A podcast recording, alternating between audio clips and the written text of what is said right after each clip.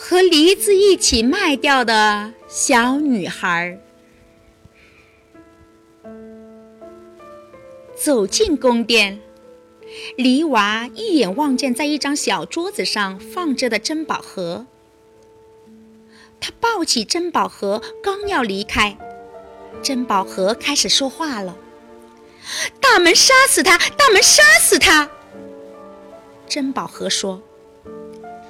大门却回答：“我不能杀死他，我很久没上油了，是他给我上了油。”梨娃回到河水前，盒子又说话了：“河水淹死他，河水淹死他。”河答道：“我不能淹死他，因为他对我说：‘溪水呀，美丽的溪水。’”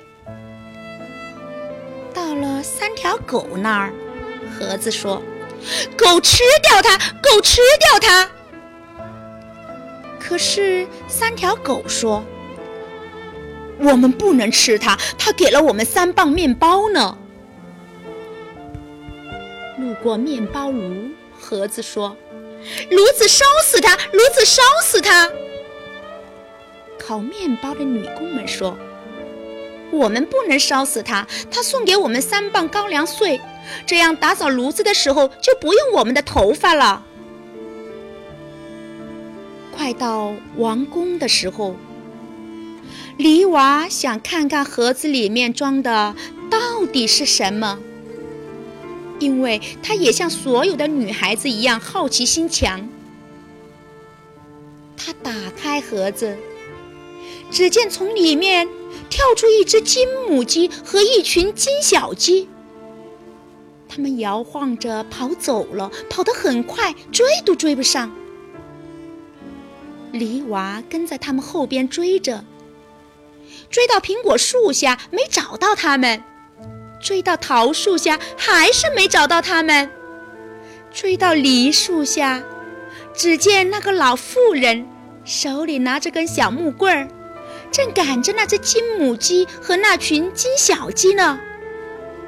嘘嘘，老妇人将这些金鸡赶回到了盒子里面。回家途中，梨娃看见国王的儿子迎面走过来。如果我父亲问你想要什么奖赏，你就说要那个放在地下室的装满煤块的箱子。在王宫的门口，国王带着仆从和满朝文武，正等着他呢。梨娃把金母鸡和金小鸡交给国王，国王问：“你想要什么？说出来，我就给你。”